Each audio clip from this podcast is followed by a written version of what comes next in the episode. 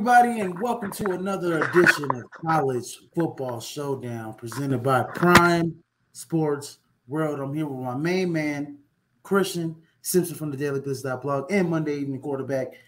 Uh, but, but before we start the show, I want everybody to please like, share, and subscribe to the podcast, especially at Facebook and at YouTube. I would love if you guys would subscribe at YouTube. Need to get those viewerships up as well uh, on that platform and Twitch and Twitter um, at David's uh, Twitter and my Twitter, um, Izzy underscore PSW.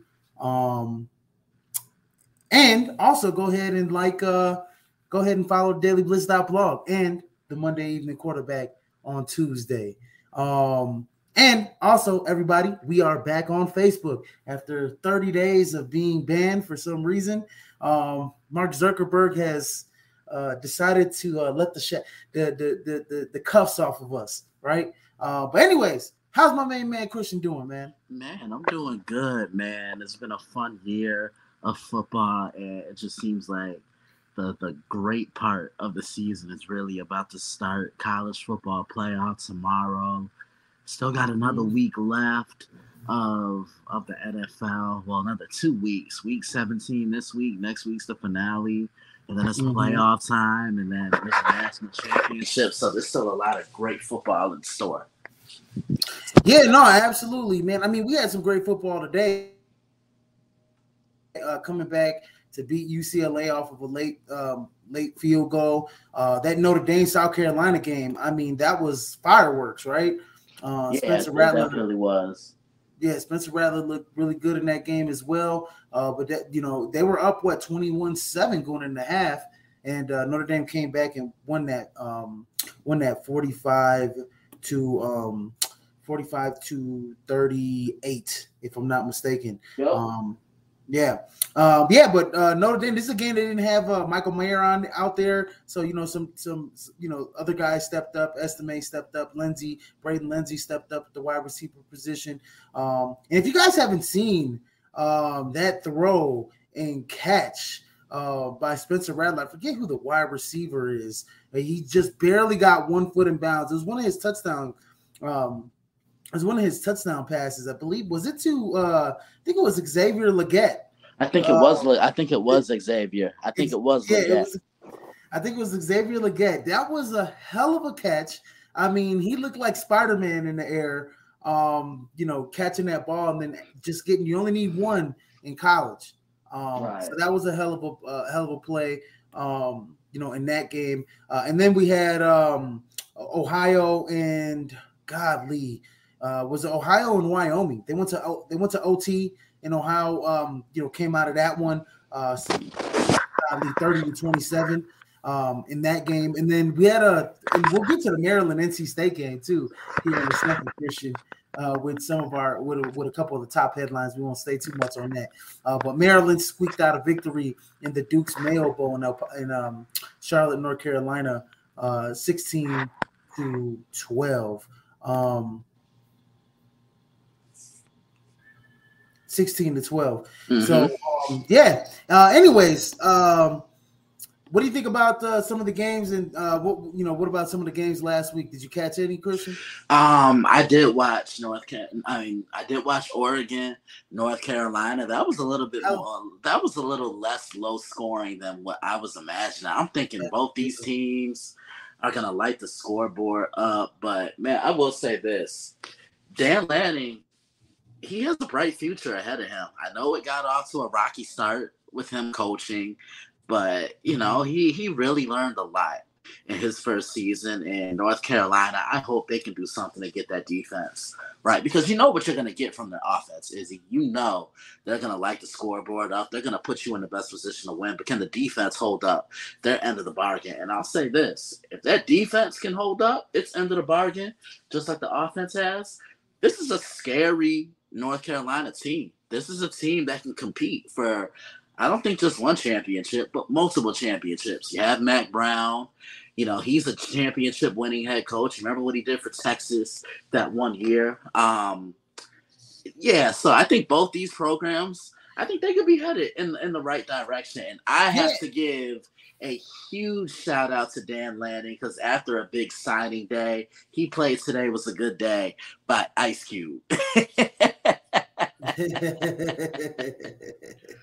and uh, if, if everybody's referring, he's uh, talking about the um, coach from uh, Oregon. Yep. Um, if I'm not mistaken. So um, yeah, no, that was a hell of a game, Christian. I, I saw um, you know Bo Nix um, with the late late game touchdown with under 30 seconds to win that game. That was the under you know game. I would say this though, Drake Maye. That first half, he played a perfect first half. I said this about the, and then what Oregon did, they they they were. I thought North Carolina was going to run away with this, but what Oregon did, they limited um, the big plays. They they limited those passing lanes for Drake Maye. kind of made it a little tougher on him. Uh, made the proper adjustments. That's why you say Dan Lanning is one of the better college football coaches because he made the proper adjustments at halftime. It looked like Drake Maye. He had three touchdowns, for, and he didn't throw not one more um, in this game. So uh, first half was amazing, and then you know, and then also I got to look. I got to talk about this. Drake Maye is a what a freshman.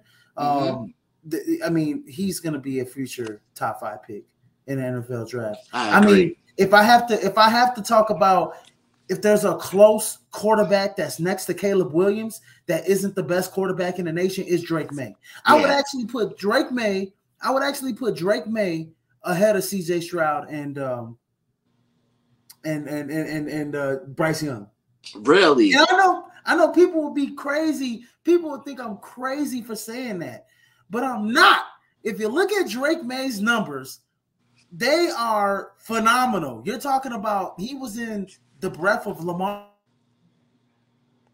And when I look at the eyeball test, I'm like, man, he's got the size. He reminds me a lot of like Justin Herbert, the way he stands in the pocket and he can deliver the football. He's mm-hmm. big, 6'4, 220. I know Justin Herbert's a little bigger, but I mean, the way he stands in the pocket, he could deliver the football. I mean, as a freshman, he threw for over 4,300 yards, 38 touchdowns, man. I mean, man, I mean, he does need to limit the mistakes, but I think he's he's he's on his path to being one of the best quarterbacks in the nation, probably the best quarterback in the nation. Uh, you know, in the next year or two. I think uh, I think what stands out to me about him is just the focus he plays with, and, and not only that, I just love how calm he is when when mm-hmm. he's throwing that ball. You really don't see young quarterbacks like him with the command and control of the hmm. offense. Mm. You get that with Drake. You know what I'm saying? And yeah, look, he's coming into next season with a full year under his belt. So I think he's only going to be scarier, is he? Oh man, he is, and in North Carolina, man, Mack Brown, like you, and I think like you said too, man, like Mack Brown. I know North Carolina they play in the ACC, but they can like with Drake Maye for the next couple years or year, they can they can get a better defense, not not you know build a better defense. I know Mack Brown prides himself on that, uh, and they they weren't that great this year. But if they get a better defense, this team could contend and be in the top ten uh, next year. Maybe contend for a CFP playoff spot. Who knows? Mm-hmm. Especially mm-hmm. with, him. And then uh, moving on to uh, some of the other notable games that we had on Wednesday, and I'll just stick with this like Kansas and Arkansas in the in in in the Liberty Bowl. 55 to 53, Arkansas pulls it out. But what a hell of a game by Jalon Daniels. Kansas looked like they were out of it uh, in this game. They were down, godly, what, what they were down. They scored 18 in the fourth. Um, they were down, godly, was it 38? It had to be, yeah, they were down 38 to 20. So they were down mm-hmm. 18 points going into the fourth quarter. And Kansas just came back and, and tied it up. And Jay Daniels, 37 to 55, 544 yards, five touchdowns, two interceptions. Uh, he was magnificent for Kansas. Uh, and then you got KJ Jefferson, who, I mean, come on, he was magnificent in his own right. You know, the 19 to 29, 287, two touchdowns through the air, 14 carries, 130 yards, and two touchdowns. And I say this all the time, Christian. Baby Cam Newton yeah. Uh, KJ Jefferson, when he gets in the red zone, it's not many teams that can stop him from getting in that end zone with his legs. Nah, it's really not. And I say the same thing. He has the same mannerisms as Cam. And I actually saw a little interview with him. And he said he idolizes Cam Newton and models his game after the veteran signal caller. And you definitely see it with. I think he's a better passer though than Cam mm-hmm. ever was at any point in his NFL career. Now Cam could fling that ball down the field yeah. when he was at Auburn, but you know I definitely do see flashes of Auburn, Cam Newton, and, and KJ Jefferson. And I'm gonna say I'm gonna say this too, Izzy. I can't wait to see what these two programs do next year, especially Kansas, because I like what Lance Leipold is building there. I mean, look, mm. college game day went to Lawrence. And Kansas football has been a laughing stock the last couple right. years. So how do they build off of what they built? How do they build off of what they started this year? Get recruits, continue to to send the right message, and I think you know Lance Leipold was the right guy for the job. Yeah, no, he he's definitely changed that. Um, he's definitely changed that uh, that um, that program around. Um, and he's a he's a coach that I mean he's a winner, right? He's a winner. He was the you know former coach. You know he won all those national championships at Wisconsin Whitewater. Then he went to Buffalo and had a good little run there at Buffalo and the MAC. And then mm-hmm. now he's at Kansas, changing it around. So you know, I mean, when you talk about his accomplishments, I mean, at Wisconsin Whitewater, he's got six Division three national championships. Okay. This guy is a winner. All he knows is how to win, how to change programs, how to do his thing. And you're right. I think Lance Leipold is the exact right man for this job. Um, and uh, some other notable games, I guess that you know, in on that day, yeah, Texas Tech, Ole Miss. Um, you know, Tyler Shaw, he was the starting quarterback uh, beginning of the year for Texas Tech. He came back for this game, had an amazing game against uh, Ole Miss. Ole Miss just, um, you know, they have one of the better rushing attacks in this game, but they really right Texas Tech for stopping them and and and and kind of making Jackson Dart try to beat him. And they said Jackson Dart beat us, and he couldn't. He couldn't beat him. Um, but Texas Tech just jumped all over him in the first half. I remember watching that game, um, and then you know kind of ended them in that fourth quarter. And then uh, moving on, you know you got Washington, Texas. Uh, you know this past Thursday in the Alamo Bowl, that was a good game. Washington wins 27-20. Um, it was a really good game though. In the Cheez-It Bowl, Florida State and Oklahoma. That was going back and forth there. Jordan Travis, 27 to 38, 418 yards, two touchdowns. Uh, that game was going back and forth there for quite some time. Uh, you know, the whole game. I, you know, I thought OU was actually gonna come was gonna, actually gonna pull that out. They were up 17-11 going into the half, um, and then that fourth quarter was just back and forth um, between both programs. Um, I thought Florida State would run away with it a little bit just because of the way Oklahoma's been ended their season, but it was a good game in a good way, right? For Mike Norvell to take this to you know, we talked about it. Florida State ended the year in a what? Six, this is the seventh game in a row that they've won, uh, Christian. Yeah, yeah, it is. I've look. I've been talking six about games, this, six game in a row, six, six games. I've been talking about this program all year long, Izzy, with you and some other people, and I, I like the direction that they're heading in. Look, I know they're they're far, they're nowhere near close to what um we saw in 2013 or what we saw under Jimbo Fisher. We, we know, but I just I like the talent that Mike had. Jordan Travis, I think, is a good quarterback, and they're going to continue to build. They're going to continue to add pieces, and if they recruit, this is a team I watch out for in, in 2023. I think you know. I think they can get back to being relevant again. What do I always tell you? When the legendary teams are relevant, I just think that's a, a great thing for the sport as a whole. Absolutely. I, I, I honestly do think that this Florida State team is going to be a top 10 program coming out the gate next year. Um, they were they were they started off in the top 25 this year, uh, mm-hmm. uh, if I'm not mistaken. Then they kind of stumbled. Those I, I, always mention those three ranked games killed them. They were close games, but they just it killed them because they lost all three of them. But I think it shows the maturity of this uh, football team. Right after those three games, they went on a six game win streak. Ended the season out on a, on a strong note. Going into next season, they're bringing back a lot of guys next season, and it shows the maturity on learning how to win um, you know, certain games, and especially in this game where it was back and forth, it was close. They could have folded and they could have reverted back to their old ways in the middle of the season, but they didn't. They, mm-hmm. they won the football game and pulled it out um, in a three point win. So can't get any closer than that. uh, for Florida State, but it definitely shows the maturity and and shows that Mike Norvell um, has this program headed in the right direction.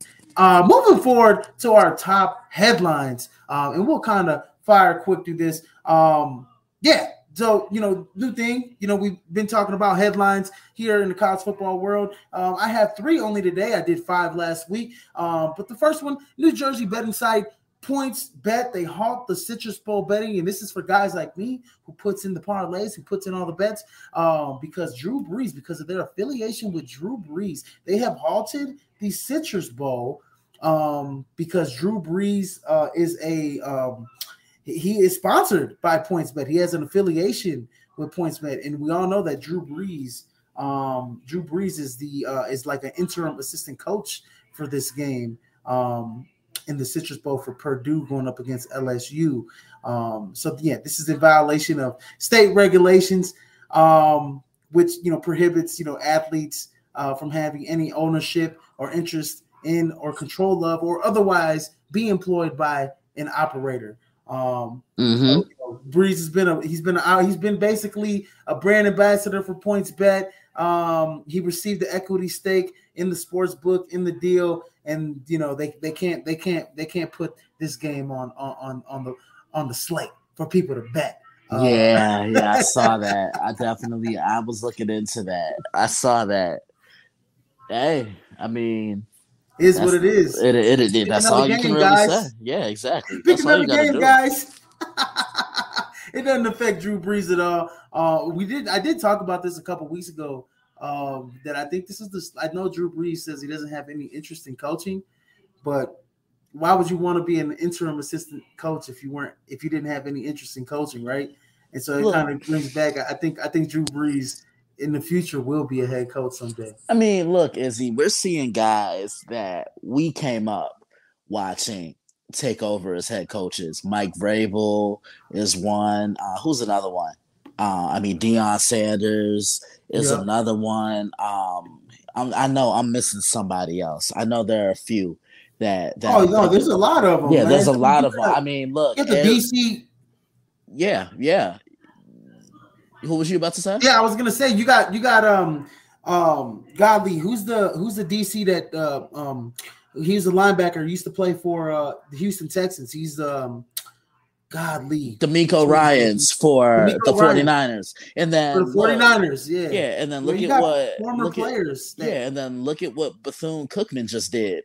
They just hired Ed Reed to be their next head coach. So H- HBCU, yeah, HB. And that's what people were talking about, Christian. Yep. That's what people were talking about. The, Deion laid the foundation for people. Exactly. Exactly. He laid it down. You got guys now like Ed Reed, Mo Williams is is actually the head coach at uh, Jackson State for their basketball program. Yeah, and then what's his name? And then Eddie George is a head coach too. Yeah, I, I, just can't remember what school, but nah, man, I wanted to actually I wanted to bring up Ed Reed, and I look you you know my admiration for Ed Reed. I think he's the greatest safety that I've ever seen with my own two eyes. And he's at Tennessee State. Yeah, yeah, Eddie George, right? Yeah, yeah, Eddie George. Um, but nah, man. I mean, Ed is a brilliant football mind, and kids are gonna want to go play for him. Remember, he's a legend he he's a Hall of Famer, and I mean he's made his name and his he's left his mark on the game of football, and I think this is a great hire. I, am so happy for him. Yeah, no, absolutely. I, I, didn't even know that Bethune Cookman hired Ed Reed. That that's that's news to me. I'm great you brought that to the college football show, uh, to college football showdown. Because yeah, no, I think like I said, Deion. uh, we're kind of getting away from the headlines, but I don't care. Deion laid the foundation. Mm. You know, it's kind of coming back to a couple weeks ago. My a couple weeks ago where I talked about Deion leaving for Colorado. He laid the foundation for um for HBCU for for for guys like Ed Reed, for guys like former pro players to come to HBCUs and, and start getting the crack at it. Let's get a crack at it. You know, we saw what um you know he did. Uh, we saw what um Deion did. You know, he, he leveled the playing field. He brought in top 100 recruits. Why can't we do that, right? Who wouldn't want who wouldn't want um, you know, Ed Reed coming through the door and snapping up a three or four star recruit? Exactly. Exactly. because you know most of most of the recruits that's going to HBCUs are one stars. They're not even ranked. You know. Yeah, then, but man, you know, that that big name definitely speaks volumes because who wouldn't want to oh, go yeah. play for Deion Sanders? And you know what's funny, Izzy? I remember a couple years ago, someone asked me when I have kids and my son is playing football, where would I want him to play? I'm like, ah, he doesn't have to bank on me. Wherever he wants to go, I'll support him. But if I wanted him to go somewhere, preferably I said, you know, he's going to the U, especially because the way I view it is, hear me out here. The U in college football is like Duke basketball in, in, men's college basketball, that brotherhood. And you just look at all the big names and the legendary players that have played at Miami Warren Sapp, Ray Lewis, Ed Reed, Edgerrin James, um, Frank Gore and who's another one? I know I'm missing one. Man, um, you got yeah, a bunch of them. You got Michael, Michael, you got Irvin, Michael Irvin. Michael you got Ray Lewis. You Ray got Lewis. Clint Portis, Jonathan Vilma. You know, yeah, and what what is and, Warren Sapp. Yeah, and what do some of those guys have in common? they're Hall of Famers. Vinny so, Testaverde. right, right. But nah, man, I couldn't be happier. I couldn't be any happier for Ed. I think, man, this couldn't have happened to a better guy, and I think he's gonna be great there. I, am so excited for him. Yeah, no, I, I, you know, and Mario Cristobal is trying to uh, bring back that program, uh, uh, University of Miami. Yeah, uh, as well. So, um, yeah, no, definitely. Um, you know, definitely uh, big big things coming for uh, HBCU program. I think Deion laid the foundation. I think more um, you know Hall of Famer type coaches, you know, Hall of Fame players are going to transition to, to, being the head coach. Uh, you know, for some of the HBCUs and kind of level out that playing field uh, for for HBCUs. Uh, anyways, moving forward uh, to our next headline, TCU, because uh, you know Sonny Dykes was an assistant uh, under Mike Leach. He comes under that uh, Mike Leach coaching tree, uh, mm-hmm. and he was also assistant alongside of him in, in Kentucky um, as well. But uh, TCU to wear a pirate sticker on their helmets. Mm-hmm. Yeah, that man, that's a classy look. That's a classy way to to to pay homage and to pay tribute to Mike Leach. Um, Mike Leach was a big part of the college football landscape, and they're really keeping his memory and his presence felt, even though he's not here with us physically. He's still here with us in spirit. So I think this is a great way to honor him. No, absolutely. And you know, going over, you know, Sonny Dykes, he was the um he was a assistant um under um Mike Leach at Texas Tech from 2000 to 2006. Mm-hmm. So that's wide receivers coach and later his offensive coordinator. And then he worked alongside Leach as an assistant um, at Kentucky under Hal Mumme. Um, mm-hmm. And basically, that's where you know the air raid attack came from. You know, Mumme and Leach, both both guys, you know, um, you know, inspired Sonny Dykes to kind of utilize some of some of those aspects that air raid offense into what they what they what he's doing at TCU. So um yeah, that is very classy of him and um uh yeah, I look forward I look forward to that game. We'll we'll preview that game a little later. Um but anyways, classy move by Sonny Dykes. Uh, in honor of Mike Leach. Anyways, moving forward uh, to our last top headline, and this actually happened today. And if I had a donkey of the day, if I had a donkey of the day, it'd go to Gary Hahn, the NC State radio voice, okay, um, who has just recently been suspended indefinitely for his illegal alien uh, reference. Um, so basically, this is what happened. Um, so the NC State radio broadcaster Gary Hahn, uh, basically he referred illegal illegal aliens in El Paso, Texas, during the Wolfpack's 16 to 12 loss um, to Maryland in the Mayo in the Duke's Mayo Bowl in Char- Charlotte, North Carolina. Hahn made the comments as he relayed the score of the Sun Bowl, saying, "Down among all the illegal aliens in El Paso, it's UCLA 14 and Pittsburgh 6." Because you know UCLA and Pittsburgh were playing in the Sun Bowl. Mm-hmm. Um, so, what are your thoughts on that? Um, if I had a donkey in a day, or or if I had um uh, uh, or you know how Leon Leon from GCI gives a goof ass person of the day, uh-huh. it's gotta go Gary Hahn. um, look, you know what this kind of reminded me of a little bit? Maybe not in the same light, but I was kind of reminded of when Tom Brennaman made the the the the homophobic slur during a broadcast when his mic was hot. And my thing is this: when, whenever you hear any of these, you know, commentators or athletes or people that are under the spotlight make comments like this, they're showing you their true colors. This is who they yeah. are. The only reason why they apologize is because they got caught.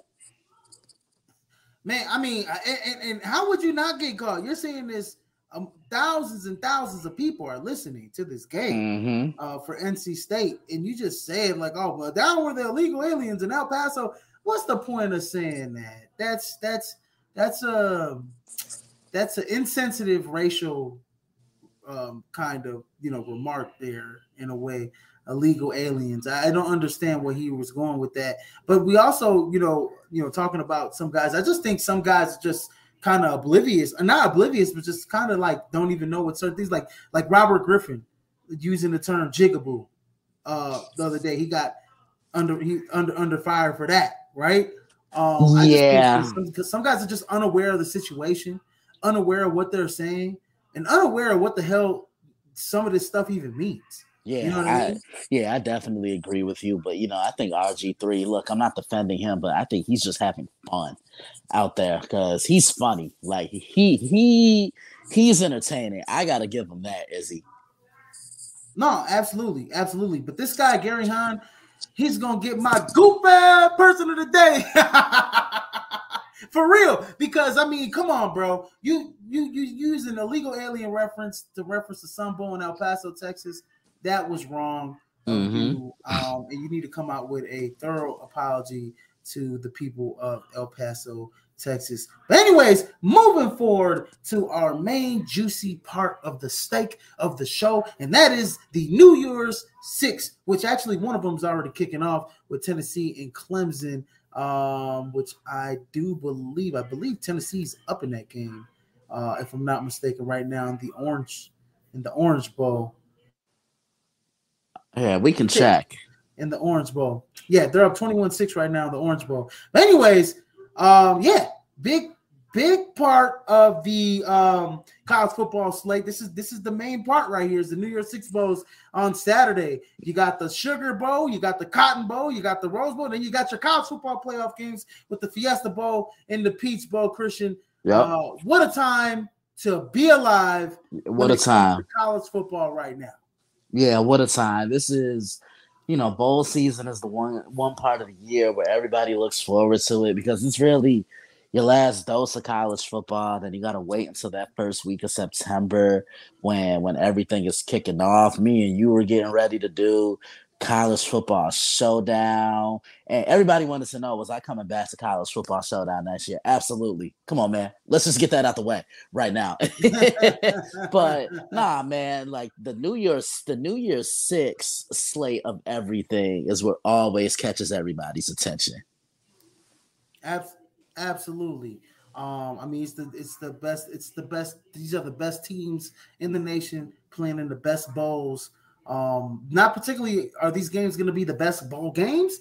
No, but these are the best competition, the best teams collectively over the whole season playing in the best bowl games mm-hmm. uh, on Saturday, baby. Uh, but starting off, I will start off with the Sugar Bowl, which is, you know, it's not the college, college football playoff Obviously, we'll talk about that last. But we got the Sugar Bowl. This right. is a 12 p.m. Eastern game. This is at the Superdome in New Orleans between number five Alabama going up against number nine Kansas State. Um, yeah, both these teams, uh, especially Alabama, um, you know, had college football playoff, um, you know, aspirations, uh, but they were they were probably you know the one of the best two teams. I wouldn't say the best two team, uh, best two loss team in the nation. They probably are the best two loss team in the nation. What, what, what would you think, Christian? Alabama, yeah, yeah, yeah, yeah, probably. And we know they were kind of knocking at that door. Yeah, and you know we were they were knocking at that door. They were on the outside looking in. I know you and I have talked about it. Really weren't those bullies that we're accustomed to seeing in years past. Um, but mm-hmm. here they are, still playing in a major New Year's uh, day, New Year's Six bowl game. Yeah, absolutely, absolutely. And this is a this is a game for Bryce Young to kind of put a stamp on his college football career, as he probably is going to be the number one overall pick uh, in next year's draft. Uh, but yeah, uh, running over some stats: points per game, Alabama forty point eight uh, to Kansas State's thirty three point two points allowed per game, eighteen to Kansas State's 20.1 total yards, 475 and a half to, tw- to uh, for Alabama, 420.2 for K State. Um, and you know, Alabama's just the more higher prone, you know, they, they're just the more balanced, more explosive, and more balanced team. Uh, in my opinion, they do the same things that Kansas State just better. Um, you know, passing 278.3 on through the air, 197.3 on the ground to uh, Kansas State's 210 and a half in the air and 209.6 uh, on the ground, which I do believe Kansas State does have the better running back in this game. But Jahmyr Gibbs is no slouch. No, he's no slouch.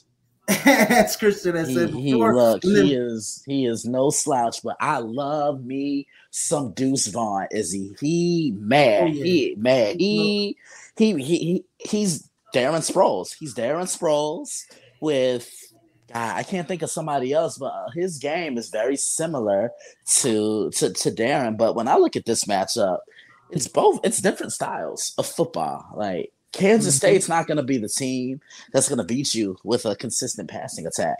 They're going to run that football and they're going to they're going to wear you down up front. They're going to be physical. And I just want to see how you know, this offensive line tries to neutralize Will Anderson. They're gonna and but I do see Kansas State taking a shot at Alabama secondary because they're extremely vulnerable. But in the end, I just think experience trumps all, and I think Alabama beats uh beats Kansas State. Is he? Yeah, absolutely. And and and and the last two Sugar Bowls weren't so good. 2008 and 2013. Um, Alabama was favored. In 2008, they lost to Utah by two touchdowns. In 2013, they lost to Oklahoma by two set touchdowns. So that is a point of emphasis um, that uh, Nick Saban has uh, been, uh, you know, making to his guys this week that we need to win in the Sugar Bowl. Like it's like we, I, I've, I've the last two times I played in the Sugar Bowl, um, and I right. don't know what it is, them going down to New Orleans for um, you know, a couple days ahead of the game, and maybe they they out there on, you know, on um, you know, partying or whatever. But uh, uh Nick Saban is definitely gonna have his guys rolling. I think I do believe Alabama is the better team. Um, you know, defensively, um, yeah, you're right. Will Anderson, he's going to be tough on this. He's going to be tough uh, in this game. Um, I do believe for Kansas State to win, Will Howard does have to make plays through the air um, because this uh, Alabama defense is, you know, the, you know they're one of the better uh, rushing defenses in the in the nation uh, at stopping the run. So um, they're going to try and neutralize Deuce Vaughn uh, a little bit, and we know Deuce Vaughn could do it inside outside. Um, he's a, he's one of the stronger backs for being so you know small.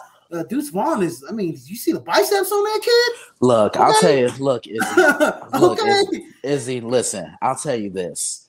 When I played, trying to tackle those smaller um, running backs and those smaller players, that was so tough because they were so quick and they were so compact to the ground. Yeah, no, he reminds me. You know, this kid, he's only 5'6", 176, but he's like all muscle. Uh, yeah. He reminds me a lot of Austin Ekeler. You know. Oh, that's a good Darren one. Sproles, but if I had to, if I, I, I like Darren Sproles too. I think also Ekeler's a little taller, but I think when I look at like a current NFL player, I'm like, man, he's built like an Austin Ekeler. Like, hey, dude is just like all muscle over there. But um, yeah, Kansas State's gonna have to um, you know, make plays through the air to win this football game. I just think Alabama has more. Uh, is more of an explosive offense, and Kansas State uh, defense a little shaky um, you know, this year. So um, got to give it. If it's in a if it's a shootout, Alabama's winning this all day long. Give yeah. me Alabama to win the Sugar Bowl. Yeah. So, moving yeah. on, moving yep. on to the Good Year Cotton Bowl. Um, played at uh, 1 p.m. Eastern on ESPN. We got number 16 Tulane champions of the um, American going up against uh, number 10 USC, um, who you know lost the Pac-12 championship to Utah. Should should have would have been if they would have won that game, would have been in the CFP, but should have, could have, would have. Doesn't matter. They're in the Cotton Bowl going against Tulane. How do you see this one shaken out? We have the Heisman Trophy winner on display uh, in this football game uh, for uh, the USC Trojans. Um, yeah, how do you see this one shaking out, Christian? I like USC. Um, I just don't think anybody in Tulane secondary is going to be able to match up Mario Williams or nope. Jordan or Jordan Addison, and I don't believe they have a pass rusher to collapse Caleb Williams' pocket. I think Caleb has a big day, and he's going to show why he was the Heisman. Yeah, and this game, this game is going to be on Monday, uh, January second. So okay. you guys, um, you know, keep out for that game. But uh, and it's played at AT and T Stadium uh, in Arlington, Texas. But yeah, no, I just yeah, you're right. I do think that uh, you know Jordan Addison, Mario Williams are going to be tough for Tulane. Too explosive. I think Caleb Williams is too explosive for Tulane, and um, I mean, both teams don't really play defense. I mean, well, I mean, I wouldn't say both teams don't play defense. I would say the Achilles heel for USC is is their secondary, right? Um, right. You know, to be able to to win, uh, Pratt's going to be able to have to make these plays. Uh, this is an explosive offense. They average 35.2 uh, yards, and they won't. They're only allowing 20 and a half, while USC is allowing 27.9. Now we talk about the competition discrepancy uh, between USC and Tulane. I'm gonna have to give it to you know, USC. Obviously, they played a harder schedule. Um, but yeah, I you know I do think um, you know a guy, another guy that's gonna be big in this game too uh, for USC um, is their big is their uh, defensive lineman. Um, uh, Godly, uh, to, uh, Godly, I can't pronounce his for you taking for uh, USC. I, I always I always have a trouble with pronouncing this dude's last name. Um, I know who you're. I know who you're talking about too. Yeah, it's two. Yeah, no, it's uh, it's two. It's too. I know who you're talking about. Tupu, I'm so sorry. I can't. I'm gonna just start calling him Tuli, bro. I'm gonna yeah. just start calling him Tuli, bro, because Tuli yep. is a Tuli is a hell of a nickname. Yep. yeah, Tuli, defensive lineman. He's probably a top ten guy. He's number two in the nation in sacks. Um, so you know, this kid gets after the football. He's gonna be big against Tulane. I absolutely love this kid. He can play inside and outside um, for uh, for the USC Trojans. So, um, but yeah, give me USC. I think Caleb Williams has a big game against Tulane here. I agree. I Moving agree. forward to the next Monday game on January 2nd after New Year's Day, we have the infamous Rose Bowl. And I'll say it like my man Keith Jackson in Pasadena, California. the Rose Bowl. number 11 Penn State going up against number 8 Utah, the Pac 12 champions, um, Utah Utes. And as I rode through Salt Lake City Airport today, because I came to Salt Lake City visit my lady, um, they had big signs saying, Congrats, Utah Utes, back to back Pac 12 champs. And actually, at one of these uh, restaurants, I forget what burger joint it is, is actually one of our favorite burger joints. Um, Kyle Whittingham uh, eats for free there. Really? They have a board of guys that eat for free, and Kyle Whittingham is one of them. Really? So, yes, absolutely. But anyways, he's not eating for free against Penn State because they're gonna be hungry. They're gonna make him earn it. Uh, how do you see this one shaking out between Penn State and Utah? Well, I see contrasting styles of football between the two of them. Let's start with Utah. You know, they want to spread you out. Cameron Rising wants to take shots down the field, have a strong offensive line that can protect him. He can move in that pocket, bounce outside, make a throw, um, make a throw with his arm, and just make the right throw when you need him to deliver most. You saw it in the Big 12 title game, in the Pac 12 title game. And they played some pretty solid defense, too, because they did a pretty good job of collapsing Caleb Williams' pocket and not giving him time to throw the football, making him stay in the pocket and making him throw, not allowing him to, to extend plays. And when you look at Penn State, Penn State, they got back to the running game this year. I think they have a pretty formidable tandem of running backs. Nick Singleton, Kaytron Allen, and I think they're going to be huge here in this game. You know, don't let um don't let Sean Clifford do it all. Don't put too much pressure on him. But I think Utah is a slightly better team, and I think they're gonna show it. I'm taking Utah in this one. Um, man, you know what? Uh, whoo, I'm actually gonna agree with you. I'm actually gonna go with Utah as well. I think um Dalton Kincaid, I think you know him and Rising, they're great uh tandem there at Utah. Um and you know, I do think uh, uh, everything you just said. I mean, Cameron Rising and Sean Clifford, very similar, similar quarterbacks, very similar uh, stats that they put up this year. Um, it's it's all depending on who is going to make the least mistakes between those two guys. But I also want to focus on the defensive end, right? I want to focus on uh, you know, Penn State's DB and Joey Porter Jr. And I want to focus on Utah Utes DB Clark Phillips III, right? Yep. Two yep. guys are going to be first round picks in next year's NFL draft. Who is going to make the biggest, the bigger plays in this game? You know, I think between those two guys, um, you know, a battle of two top cornerbacks um, you know, uh, in the in, in college football, um, both guys are going to want to outduel each other, and I think you know um, it depends on you know, like I said, who makes the least mistakes for Cameron Rising and Sean Clifford. Um, I do believe that you know Utah does play a little bit more physical brand of football when it comes to running the football. Exactly. Um, that's some, that's saying something. That's saying that they average 220 2 on the ground as a team collectively. And that's saying something because Penn State and Michigan are two physical teams out of the Big Ten, and Utah is just as physical as those guys. And that's why they're able to, you know, that's why they've won the Pac 12 two times in a row. Exactly. So, um, I'm actually going to go with Utah as well. they're a more physical team, uh, running the football, just slightly physical, more physical. They're kind of up there in that Michigan uh, realm of being physical. I agree. Between the tackles, so I'm gonna go give it to Utah, but it does depend on who's gonna make the least mistakes. If Cameron Rising makes more mistakes than John Clifford, I don't think Utah has a talent as talented of a team to kind of bounce back defensively. Um, you know, to, to kind of counter those mistakes. If you if you know what I'm saying, because you can't get Penn State, you can't get Penn State no leeway. We've seen Penn State blow teams out in the second half. Yeah, we have. But my question with Penn State is which Nittany Lions team are we going to see? Because sometimes they can get off to good starts and they look dominant. And then when they struggle, I mean, they really, really, really struggle. So, what?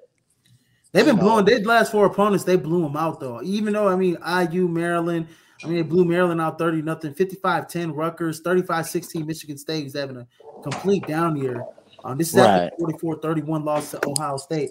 But I mean, Penn State, Penn State's been on a tear the last four games, and, um, and Utah is coming off that big win in the Pac-12 championship uh, against USC. So absolutely should be a fun one, uh, Christian, uh, to watch uh, on the second. But moving to, I wouldn't say, and the Rose Bowl is actually the granddaddy of them all. Man, how who who could who could hate the Rose Bowl? Like, man, so many. Who can classic, hate the Rose Bowl? I got you know what? Uh huh. Hey, let Chris, me hear it. I gotta let me hear it. Rose Bowl is probably one of those things that we uh, we got to do one day. We got to go to the Rose Bowl. Look, look. Get there a couple days early. Go see the parade. Let's go do to it. the game. All the stuff. That, that look, that's look. that's got to be on my bucket list. Look, you tell me when. I'll just meet you out there. Like, like seriously. we, we, will go, we, we, will be in Pasadena, California. And on top of that, man, like that stadium is just a perfect setting. Like I want to see, I want to see another Super Bowl played there. If I'm being completely honest with you. Ooh, that's a good idea, actually. That's that's one of those stadiums. That is one of those stadiums over a hundred thousand. Uh, I mean, it's that's one of those stadiums. It's just majestic. Uh, yeah, it is, and you know, I just think I just think of all the iconic games that have happened there. You remember that Georgia Oklahoma game a couple years ago when Baker won the Heisman, and just how high scoring that was. That happened mm-hmm. at the Rose Bowl. You know, I think of what Jack. Uh, you would never forget what. No, uh, I don't know. I remember. I I just remember Vince Young's two years in a row at the Rose Bowl. The the one the one game against Michigan the year before. The year before he won a national championship against USC. The, Vince Young uh, had two gems in the Rose yep. Bowl. I remember that. You know, mm-hmm. and then you know I look at I look at the game last year between Utah and Ohio State. Jaxon Smith-Njigba having 347 yards receiving, and Marvin Harrison Jr. I think he was playing in that game, if I'm not mistaken. And I mean, I just think of the shootout. Yeah, Utah was in the hey, Rose Bowl last year. Hey, Christian, yeah. I'm gonna tell you something. Jaxon Smith-Njigba didn't even need to come back. You know, he didn't need to rush back from injury this year because people were still talking about that game in the Rose Bowl, baby. exactly. He gonna, get picked first round pick just because of that game. Exactly. you know what I'm saying? Uh, anyways, uh, moving on to um, the two more most important games on the slate tomorrow. We got the college football playoff. We are finally here, ladies and gentlemen, and we have the VRBO Fiesta Bowl at 4 p.m. Eastern, ESPN. Number three TCU taking on Jim Harbaugh's number two Michigan Wolverines down there in State Farm Stadium in the Big Toaster, as David likes to call it, in Glendale, Arizona, where the Arizona Cardinals play. How do you see this one shaking out? Well, yeah, with TCU, they've kept it close for most of the year. There were games where they got off to that dominant start, like I mentioned, with Penn State, and then there were games where they would struggle but found a way to come back. That wasn't necessarily the case the last time we saw them play, which was against Kansas State in the Big 12 title game. So I think it's very key for TCU. They got to get out to a quick start, kind of control things, protect Max Duggan because I don't know what Jim Harbaugh and them are going to throw at, uh, at, at Max Duggan. But um, I think it's also key. TCU has to try and make this a shootout, make Michigan jump out their box because Mich- what does Michigan want to do? Izzy? They want to run the football and they want to control the clock, right? They want to get in you. But however, Michigan doesn't mind making it a shootout that's their last resort and that's what they don't want to do. So i think whoever can execute their style and be more consistent with it is going to win the game. And i think michigan is playing with a big chip on their shoulder. They were here last year. They got embarrassed. They beat ohio state two years in a row. They've won the big ten east. They've won the big ten championship. Now they need to get to a national championship and i think they do that tomorrow because I just think they have too much. I think Donovan Edwards is going to get the job mm-hmm. done, but watch out. My two X factors for this game for TCU, I'm watching Taye Barber. He is the yang to Quentin Johnston, who is the yang. You mm-hmm. already know what you're going to get from Quentin Johnston, but I think you overcompensate Quentin. That's going to leave a lot of leeway open for Tay. And if you play him a little too soft, he will make you pay for it. And that's going to be an interesting matchup. looking at these TCU receivers against this Michigan, uh, against this Michigan secondary. And then for the Wolverines, I'm looking at Ronnie Bell, a, a, a veteran receiver who can make those catches over the middle, who can convert the chains, and you know that's gonna he's gonna be big time because TCU is gonna be all in and trying to load that box up. I really like what I'm seeing from JJ McCarthy, and I just think Michigan they're the far more superior team. I'm taking the Wolverines here. Yeah, um, you know, I think this game, you know, and TCU does some things that Michigan uh, pretty much, you know, hasn't really like like when they haven't seen. I mean, when they faced Ohio State and they faced Purdue, they haven't seen a guy that can run the football like Kendre Miller. Um, they kind of skipped out on some of those guys, right? That they played this season. This mm-hmm. is going to be the best running back that they faced this season. Um, uh, Kendre Miller. How do you stop him? You know, thirteen hundred. You, you got to account for over thirteen hundred yards and seventeen touchdowns, uh, Christian. Um, and that's going to be a key in this game is trying to contain Kendre Miller. I think yes, I think Quentin Johnston, Taye Barber, I think those guys are are going to be because you know like like like like we said, Sonny Dykes likes to air it out, right?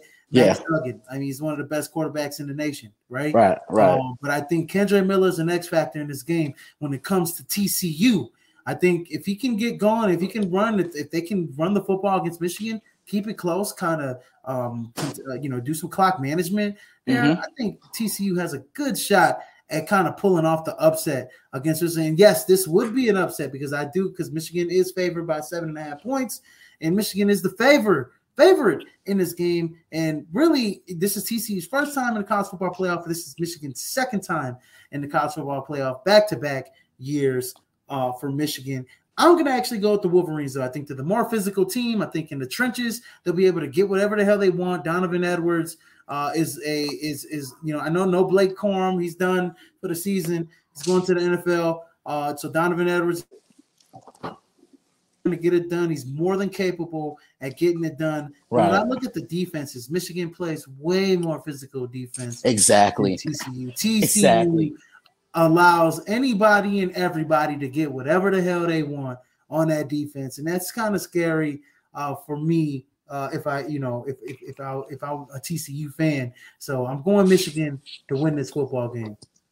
I agree, um, and I just can't wait to see the game plan because you have to keep Max in that pocket because he can make things happen with his feet. I actually think he does his most damage when he is when he is scrambling and making things happen. Look at that Big 12 title game. I mean, he put that team on his back. TCU's not here without Max Duggan.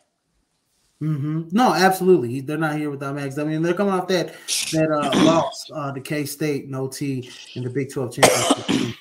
Uh, hopefully they bounce back, but I just don't. I don't see it going happening against Michigan. I got Michigan going into the national championship and moving forward to our Chick Fil A piece. But this is our last game of the college football playoffs. The second game of the college football playoff. We got number four Ohio State going up against number one Georgia at the Mercedes Benz Stadium in Atlanta, Georgia, downtown Atlanta, mm-hmm. Georgia. Mm-hmm. Uh, they're 8 p.m. Eastern, uh, ESPN. How do you see this one's shaking out? All right, Izzy, you know what's coming. You want to say it with me? Oh yeah, I'm gonna say it with you. Shameless, shameless plug, plug baby. You already know. But look, when I look at this one, something's got to give.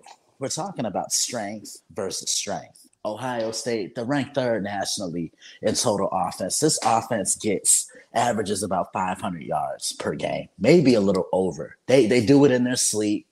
Wherever the ball's lined up, they're gonna push that ball up and down the field. No Jaxon Smith-Njigba, no problem. Look who stepped up, stunting like his daddy, like you always say. Marvin, Marvin Harris, look, look, if your daddy is a Hall of Famer and he has a gold jacket, you cannot be a slouch out here. And uh, look, I'm just look, I'm ah, just ah, ah. I'm just being honest. And then on the other side, Georgia, they're ranked ninth nationally in total defense, and they give up a little under 300 yards per game. So something is going to have to give. Something's going to have to break. So let's look at Ohio State. I think it's going to be key for Ohio State to run the football. TreVeyon Henderson, because throw Georgia's defense off they're going to be all in, trying to limit Marvin Harrison Jr., trying to get after CJ Stroud. Make CJ Stroud a runner because he likes to sit in that pocket. Hit him behind a line of scrimmage. Don't allow him to nickel and dime you every single play.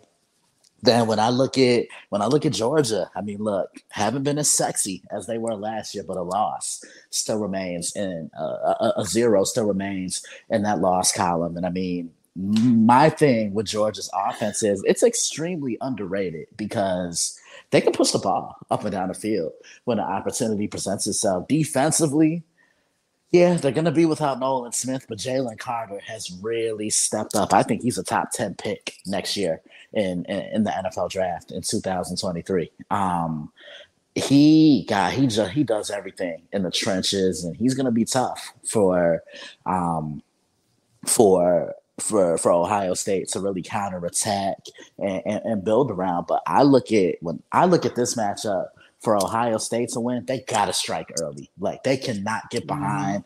Like they gotta strike early. And when you play Georgia and you're in the red zone, you have to come away with points. You're not gonna beat this team kicking field goals. And also, I think for Ohio State, you gotta try. You gotta if they'll win this game if they take away the tight ends because the tight ends are a huge part of what it is yep. that Georgia likes to do, and it's not just Brock one. Bowers, it's two. Mackey it's Award two. winner, right? It's you know it's Brock Bowers, it's Darnell Washington, and I think both these yep. guys are going to find themselves on the NFL roster. I preview this one oh. two hours.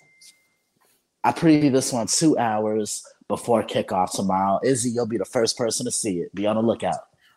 Oh yeah, be on the lookout. So you guys go catch that. Um, you know that article by Christian, um, and he'll he'll give you his winners for Ohio State and Georgia. Which Christian, these two teams, can you imagine? Can you can you can you um dig this? they've only played once in these, you know, long storied, uh, you know, programs. Yeah, uh, I mean, look, Georgia I and Ohio State have only played one time. Yeah, you know, I just all the names who played for both these programs. You know, yeah. I think Georgia, I think Georgia is running back you. I mean, Terrell Davis, yeah. Herschel Walker, Nick Chubb, Ty Gurley, um, James Cook.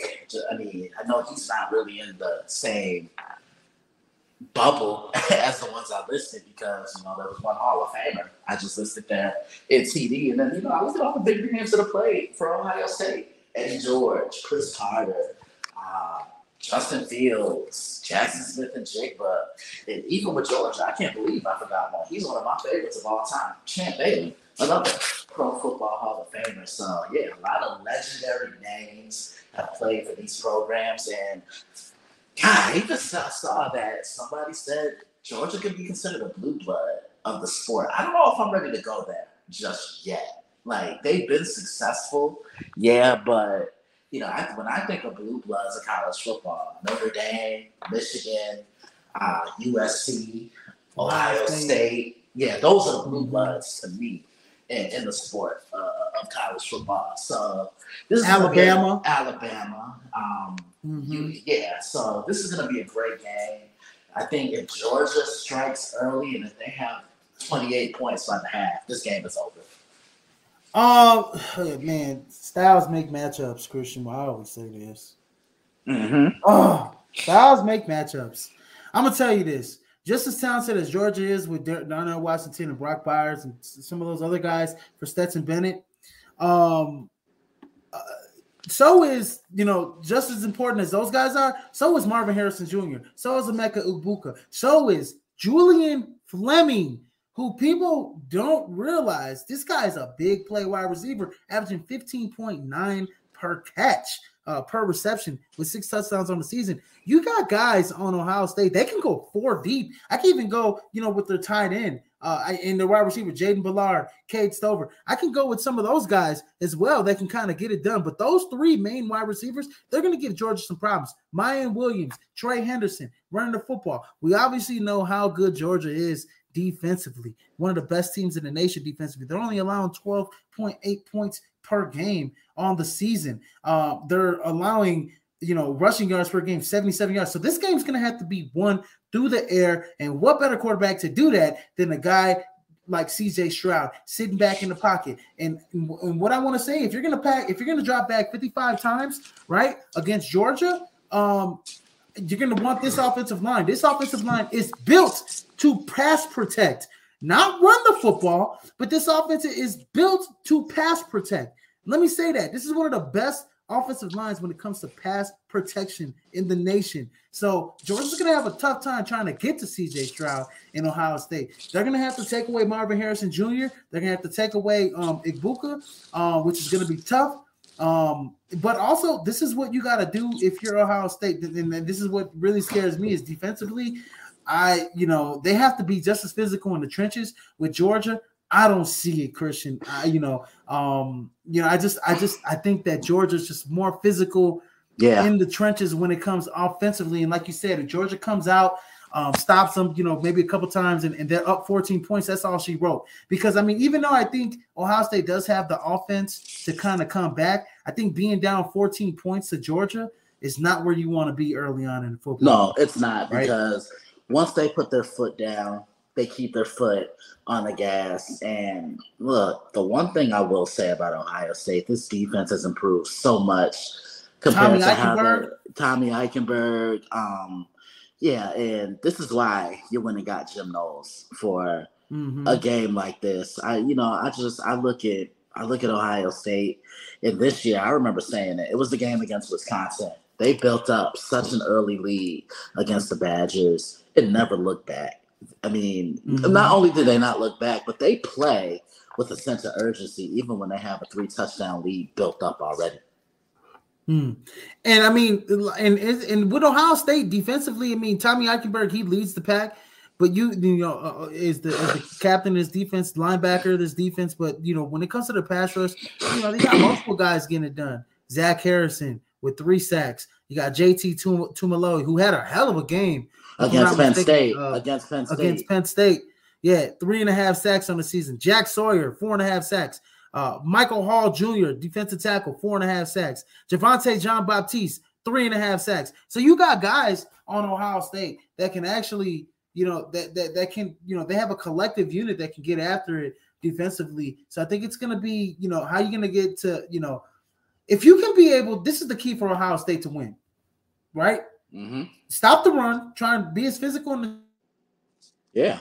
I think they, if they, they, I think they can be capable of doing that. I think what we saw against Michigan was them being too overly eager and them not making them being too big headed and not, not, making the proper adjustments in the second half. No, right, I think Christian? yeah, yeah, that's exactly and what I, it was. And not only that, I just think you know Ohio State's secondary is a little suspect. So look out for McIntosh yeah. in this game. I think he can really make a lot of defenders um, for Ohio State pay because Ohio State, is the way I saw them play against Michigan, I did not like the way they looked. They gave up way mm-hmm. too many plays, and it was almost like JJ McCarthy was saying, "Look, I'm going to keep throwing this ball in the air until y- y'all stop it." yeah, and, yeah, no, and I honestly, I honestly believe.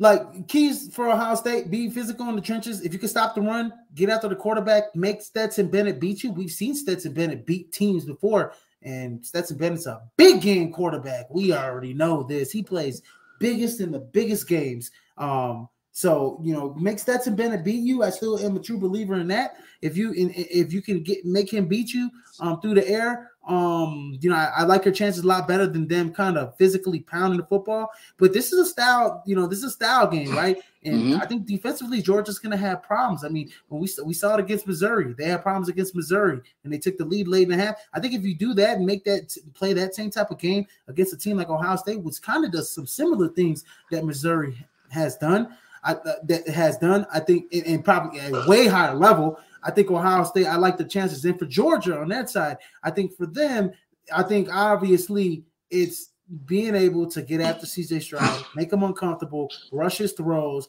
and make sure he's not comfortable in the pocket, getting it to his uh his um his wide receivers, uh Fleming, Harrison Jr. and uh. So I, I think that's really the key for me for Georgia. I think I think everything's there for them. I think they're physical brand of defense, they run the football, they're physical, but you know, defensively, I know that they can stop the run. Um, but it's all about let's see if they can, you know, get CJ Stroud uncomfortable in the pocket. Because if CJ Stroud's uncomfortable in the pocket, standing upright, and he's delivering the football, it could be a long day for Georgia. Yeah, I agree. Because my thing, my thing with with Georgia's defense, they're going to throw a lot of different looks. And I look at that national championship last year uh, uh, against Alabama, and just the difference in game planning. Like, yeah, I know he had forever and a day to throw in the SEC championship, Bryce Young, but Georgia mixed it up. They were able to get home with three, and I see a lot of that same game plan happening tomorrow. Rushing with three, sending a linebacker whenever they have to, because that's the thing about Georgia. They don't have to blitz. They can get home with just pure power and a pure bull rush. And yeah, that's gonna be a war. Like which which strength is gonna pop out tomorrow? Is it gonna be is it gonna be the Ohio State offense or is it gonna be the um the Georgia defense? And Georgia, no, their defense has been I don't want to say they've been exposed this year because a couple of teams have scored 20 on them, and LSU scored 30 on the in the SEC title game. Yeah, this is going to be a fun one. Remember, I told you, Izzy, this was a matchup. I wanted to see it. It takes a strong defensive line to neutralize this Ohio State offense, and they have that. Yeah, no, they do have that. So it should be fun. You guys catch that and catch Christian dropping his article, giving you his um, prediction on that game two hours before kickoff, which should be at 6 p.m. Eastern uh, Standard Time. Um, for you guys. So look out for that article by Christian. But uh man, it's been a pleasure. And as we're wrapping down the season, Christian, this has been a uh, great season. Uh, I think we'll come back next week and we will preview. Uh, we will preview the national championship game, which will be next, not this coming up Monday, but the following Monday. Yeah. So yeah, we'll preview that yep. and we'll review that. We'll try to review that um, as soon as possible after the game on Monday. So yeah. you guys watch out for that. And uh, it's always sad because I mean we have an hour, but it just it seems like it's not enough time because we we we just we love doing the show and bringing this to you guys. Uh, but go ahead and please like, share, and subscribe to the podcast at Prime Sports World on Facebook, Twitter, Twitch, and YouTube. I got to get those subscribers up, guys. Go ahead and go ahead and click that like button on that YouTube page and, and go ahead and, and, and catch that heat, baby. Because we bringing the fade and we bringing the heat and every day, heat. baby. going live six, going live six to seven times a week. And go ahead and catch Christian Simpson on the Daily Blitz blog and Monday Evening Quarterback releasing um, yep. here for you guys. So you guys don't want to miss that content for us. But uh, yes, you guys uh, drink responsibly this weekend, watching your favorite teams. And uh, as I like to say, if I, in case I don't see you, man, good afternoon, good evening, and good night, and ladies and gentlemen. And the one thing I always like to say too, holla at your boy. holla at your boy. Holla at your boy. Peace out, guys. Have right, a guys. great night for Prime Sports yes. World. And have Absolutely. a happy New Year's. Everybody happy New Year. Responsibly, like I said, have a happy New Year's and come into the New Year's right with no DUIs. Just saying. Just yep. saying. I don't want to see, I don't want to see no mug shots on Facebook this weekend. Okay. Exactly. All right. Peace out, guys. You ordered